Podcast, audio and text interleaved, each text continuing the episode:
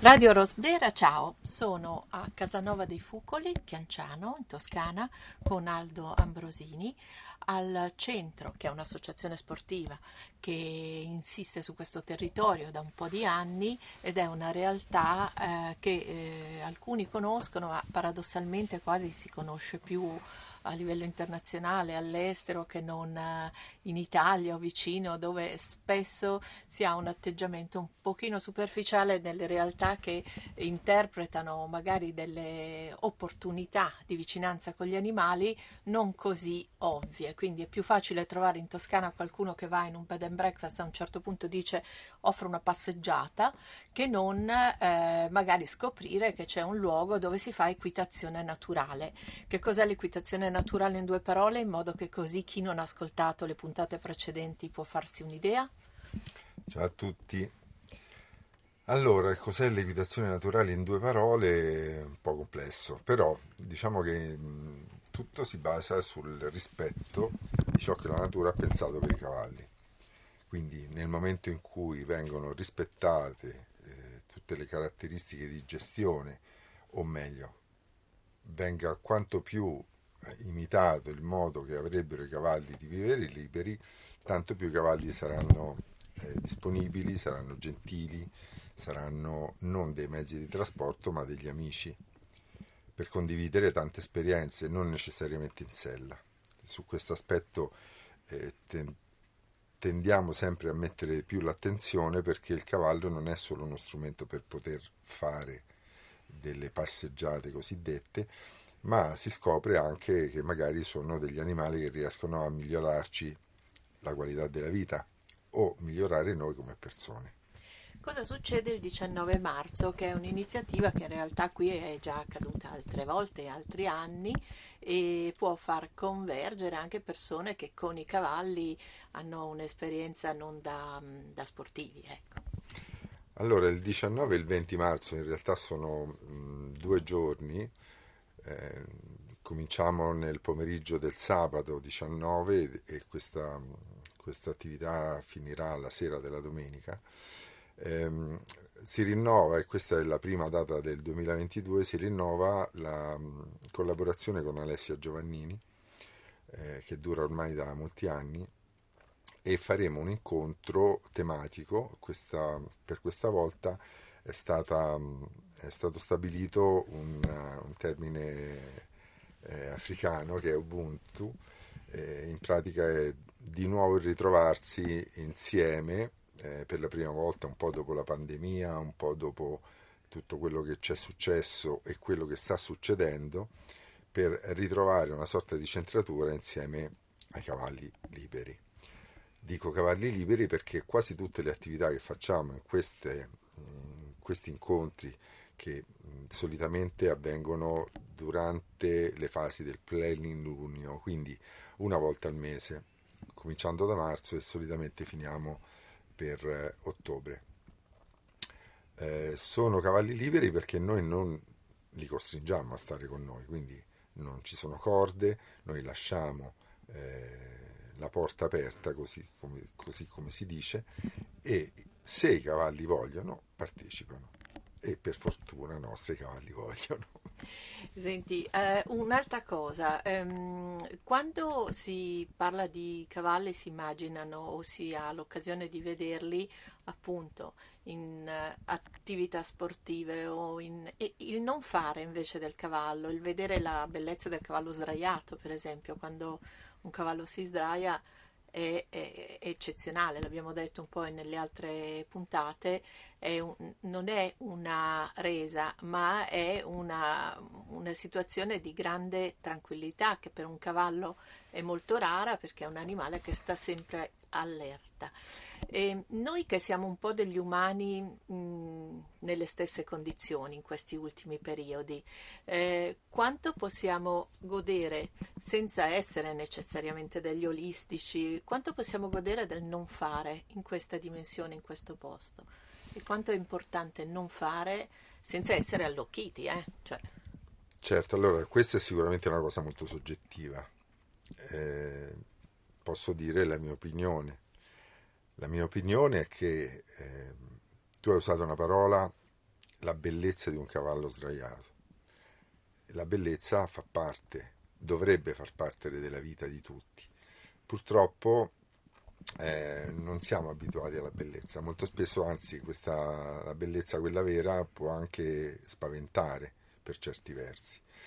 Eh, avere l'idea di essere protagonisti di un'attività del non fare insieme a un cavallo sdraiato, per esempio mettersi seduto accanto a un cavallo sdraiato, tu l'hai fatto e sai che cosa può significare, no? perché un cavallo che pesa 500 kg, che è pauroso, che è veloce, che è fortissimo, eh, una volta sdraiato diventa un animale da preda, è, un, è inerme e ha un respiro che costringe noi a, ad allinearsi. Esatto, ad essere insieme.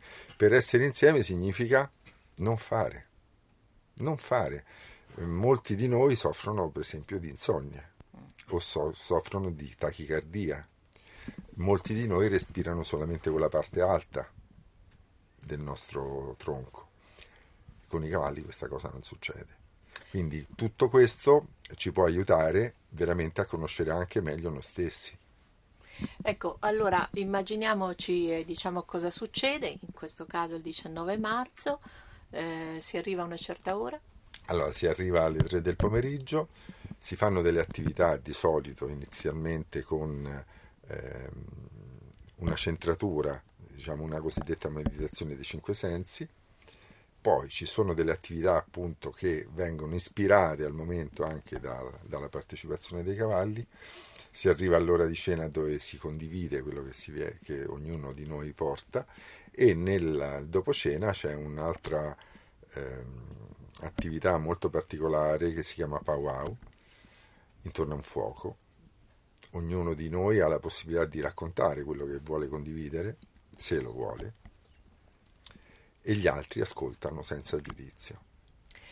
Senti, una, un'altra cosa, eh, chiuderei con il racconto di uno dei cavalli, lo facciamo un po' in tutte le nostre puntate, eh, di un cavallo che mh, in qualche modo ha significato un, un cambio di paradigma per te nel modo di operare con loro.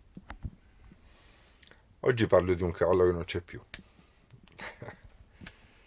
si chiama Tony, era un cavallo destinato al macello anche lui, stranamente dall'alto lignaggio, cioè era un cavallo con passaporto tedesco, era un Haflinger maschio di boh, 12 anni circa.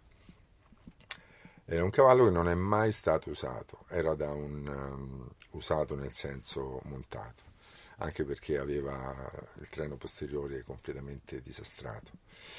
Ehm, era parcheggiato da un uh, commerciante eh, che sarebbe, per, insomma, poi eh, sarebbe andato nel suo ultimo viaggio e quando l'ho visto, insomma, alla fine è venuto con noi.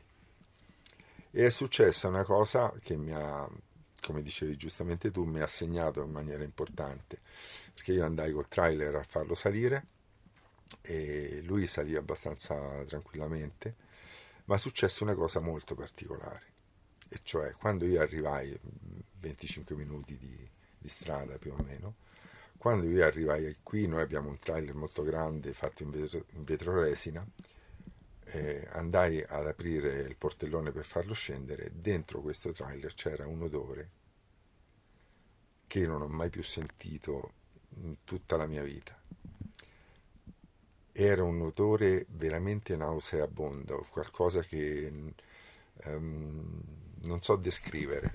Gli odori è molto difficile da, eh, sono difficili da, da descrivere. Eh, di certo c'è che io ho lavato tutto il trailer per più volte per mandar via questo odore anche con eh, eh agenti chimici importanti e non c'era modo di mandar via questo odore, si sentiva a 50 metri di distanza. Per fortuna non ero da solo, ci sono certo. anche testimonianze di quello che sto dicendo. Alla fine io ho sviluppato una mia convinzione, e cioè quello lì, secondo il mio modo di vedere, era l'odore della paura di morire. È un rilascio di morte. Sì. Mm. e quindi è stato um, un momento fondamentale. Ehm, lui era diventato un po' la mascotte perché faceva, io lo chiamavo il concierge, era molto accogliente con i cavalli che arrivavano nuovi, quindi se un cavallo aveva delle difficoltà a inserirsi nel branco, i primi giorni lui lo faceva proprio sentire a casa. E questa è stata la sua funzione fin quando poi non ci ha lasciato. Allora, grazie Aldo. Mm, si fa tanto parlare di storie. In questo momento quasi tutti stanno ritornando a questo concetto che per avvicinare le persone a degli argomenti bisogna passare dalla storia.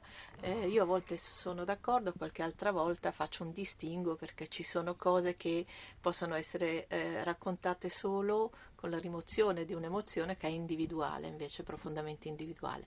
Per quello che riguarda invece il rapporto con i cavalli, devo dire che la storia è un tramite indispensabile perché loro non parlano e quindi eh, la cosa difficile di chi li racconta è non essere antropocentrico quanto basta da infarcire queste storie di emozioni personali e nello stesso tempo fare questo lavoro di semplificazione intorno alla parola e intorno al sentimento.